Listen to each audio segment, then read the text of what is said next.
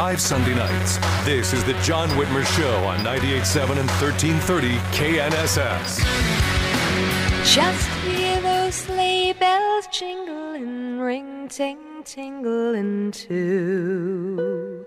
Come on. I gotta say, this is the first time we've had the Carpenters as intro music day. I mean, I know we're doing Christmas music, but the Carpenters... John, this is one of my all-time favorite Christmas albums. Yeah, I love Bing Crosby singing White Christmas, yeah. But I wouldn't have picked it for... Oh, come on. We don't want to put people to sleep, Dave. It come picks on. Up here. It starts slow. Oh. Give Karen a chance, John. Oh, my gosh. Uh, welcome back to the John Whitmer Show on ninety-eight point seven and thirteen thirty K N S S. You can always listen to... Wake up! You can always listen to us by downloading the Odyssey app or telling your smart speaker to play K N S S Radio. If you ever miss an episode, you can always visit K N S S radio dot com. You'll find links to podcasts of all our previous episodes there. And, of course, make sure you like and follow the John Whitmer Show Facebook page and follow me on Twitter at John R. Whitmer to get all the latest updates on the show. I promise no more Carpenter songs. So prior to this week's special session, the Kansas Chamber issued a statement opposing the COVID nineteen legislation, placing it at uh, rare odds with Republican lawmakers. During floor debate in the House, Democrats predictably seized the opportunity to hypocritically chastise Republicans for being anti-business. Uh, this is coming from the Democrats, who are notoriously anti-business. Joining us now to discuss why their organization and its members opposed the legislation is Kansas Chamber President Alan Cobb. Alan, thank you for joining us this evening. It's nice to have you on the show again, my friend. Happy to be here. Uh, Karen Carpenter is one of the best pop voices of all time. Oh, my gosh. All right, so you and Dave are now going to gang up on me for picking on Karen Carpenter. Yes, we are. There you go. Thank you, Alan. All right, all right. Well, well deserved. Well deserved. Uh, that she, what, what an awesome voice she she had. And what a tragedy. But anyway, well, that's, that's not true. What we're here to talk about. No, that is true. We could do a whole segment on the Carpenters. But all right, all right. I stand corrected, Dave. I, I stand. I, I, I defer to the my P D on this one. I, I prefer defer. So, Alan, uh, let me let me start with this. The, the chamber opposed initially the bills in part, saying uh, that they could lead to quote unintended consequences for businesses. Uh, I know you were opposed to many of the original ideas that were thrown about, most of which got, I think, were left out of the the final legislation. What did you think of the final compromise bill that was eventually passed?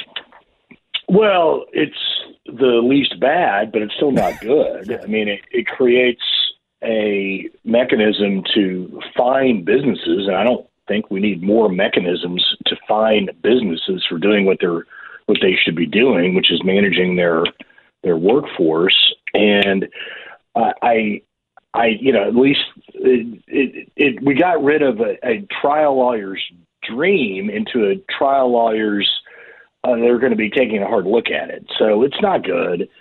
And uh, it is interesting political dynamics where making it more difficult for employers of all sizes, not just the big ones. Right. I heard got many comments, email, and, and phone calls from small businesses, basically what in the heck are the Republicans doing and making it harder for me to hire and to fire and everything else. So it's um, pretty uh, interesting dynamics happening out there, and it's unfortunate, and we'll move forward. Uh, I, you know, there, there were, I will give uh, Senate leadership some credit for holding off some of the even crazier amendments, and Uh, but they're going to be back in January, and so we're going to have to fight those then. Yeah, I've heard and, that some of those are going to come back as bills uh, next session, and yeah, they're the ones that are for full out, you know, eliminating uh, or banning mandates or, ban- or excuse me, banning vaccines uh, altogether, the mandates, that kind of stuff. There's all kinds of that kind of stuff that I think will come back in January. It's interesting. One of the themes I kept hearing is that businesses don't want mandates from either side. You know, they don't want mandates from the government, to you must vaccinate employees, but at the same time, they also don't want this, the state of Kansas telling them you can't vaccinate employees. So it, it is interesting. It's not necessarily that they want to impose a mandate, but what they don't want is government intervention up telling them that they can't. It's is that basically what your members were telling you? Correct. Yeah, correct. We did a survey of our members. Now, it's a couple of weeks ago, so time is fluid, but I, I guess I would guess that things haven't changed, and only three percent of the respondents were mandating vaccines, three percent. So are you trying to solve a problem that doesn't exist? And let me quote uh, Governor Chris Sununu from New Hampshire, who said, you can't say the Biden administration is instituting a mandate here and we have to stop it, but then the state, the state government should enforce a mandate over here. And I think that's that's our point of view. And I think we're being very principled and very consistent, where I would argue some of the folks who, uh, or maybe many of the folks who support it are not being consistent with with some of their principles. But, uh, you know, we don't always agree with everybody, and that's the way it goes, but we're not changing our minds. No, and, and, you, and it's not like you guys can't disagree and come back and, you know, work together and agree on the next piece of legislation. So it's not it's not a, you know, terminal situation. Um, Al, let me do this. I want to propose one scenario for you because I think this is a situation that may very well come up. Let's say you're a federal contractor building, uh, I don't know, widgets here in Wichita, and the federal government has a vaccine mandate they intend to enforce, barring, you know, depending on the outcome of the case, of the court cases. But let's say they, they intend to enforce it and fine you if you don't enforce it. Now you've got the state of Kansas with a new law that Kansas has said they plan to enforce that will fine you if you do enforce it. Aren't we essentially f- forcing businesses to effectively choose their poison, choose which law they intend to comply with and which they don't? Yes, we are, and absolutely. And for federal contractors, the I mean, we'll see what the court case is. It seems, how about somewhat clear? Everything's a little murky that yeah, federal government could probably impose that. Uh, and I've talked to many of our members, small and large, who have federal contracts, that it doesn't matter, and they're subcontractors. It doesn't matter what state or local government's doing. Their their primary contractors are requiring it. And so it's a business decision. So if they're not doing what their primary contractor is doing, then they lose the business, which is a choice. Or and then how many people lose their jobs over that?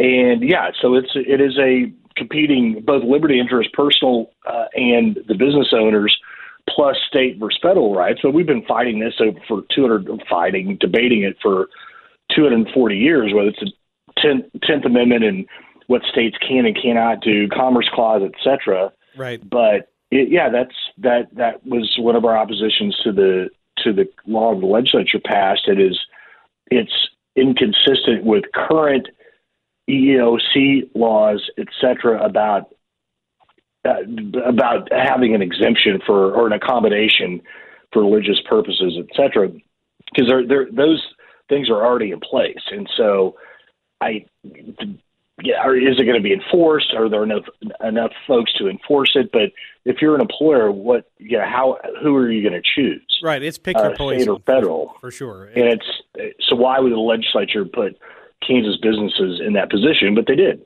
We're and it's it's a problem. We're talking with Kansas Chamber President Alan Cobb. Um, I know one of the areas of concern the chamber also had was the unemployment provisions in the bill.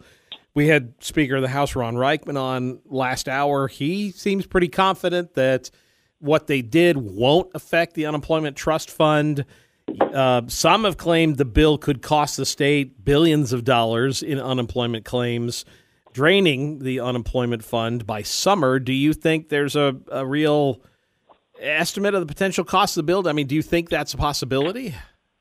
That that estimate was based on the original language, which did get, get changed, but some of the unemployment eligibility uh, ch- changes we, we still didn't oppose. And it's also, there's a principal element and then a slippery slope element that Kansas has worked hard, and, and Republican legislators and some Democrats worked very hard to right-size the unemployment compensation system in Kansas, including eligibility.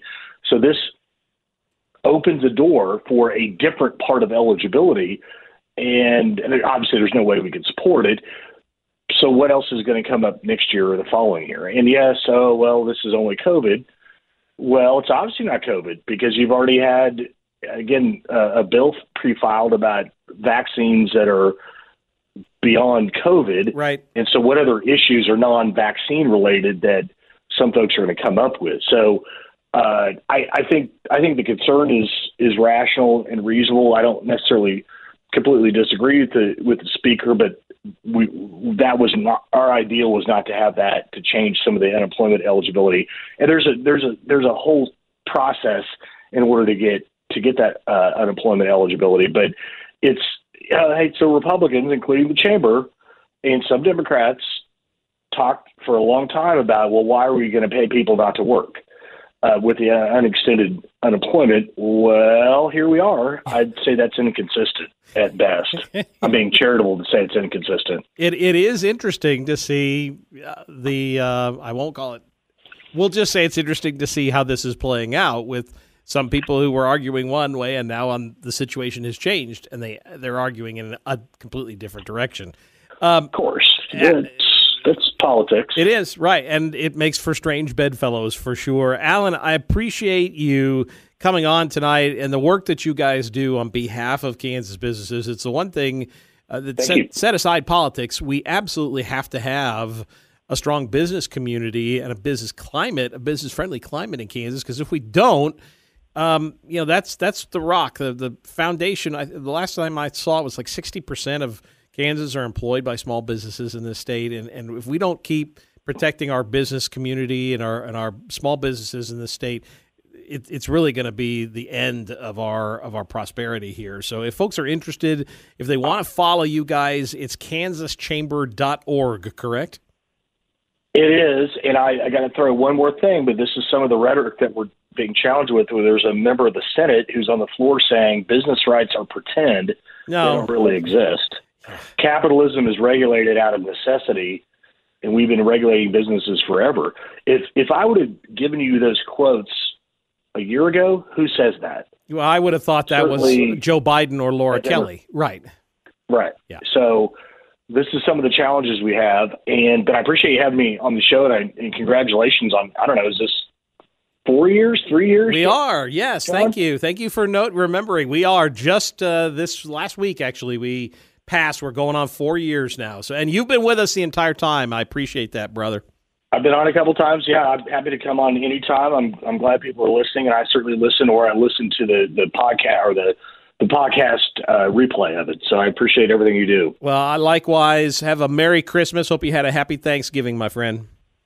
All right. Thanks. Thanks, Sean. Take care. We'll take a quick break, and with the limited time we have left, we want to hear from you. Our phone lines are open, three one six, eight six nine, one three three zero. Give us a call. You're listening to The John Whitmer Show on ninety-eight point seven and thirteen thirty K N S S, Wichita's number one talk. We'll be back right after this.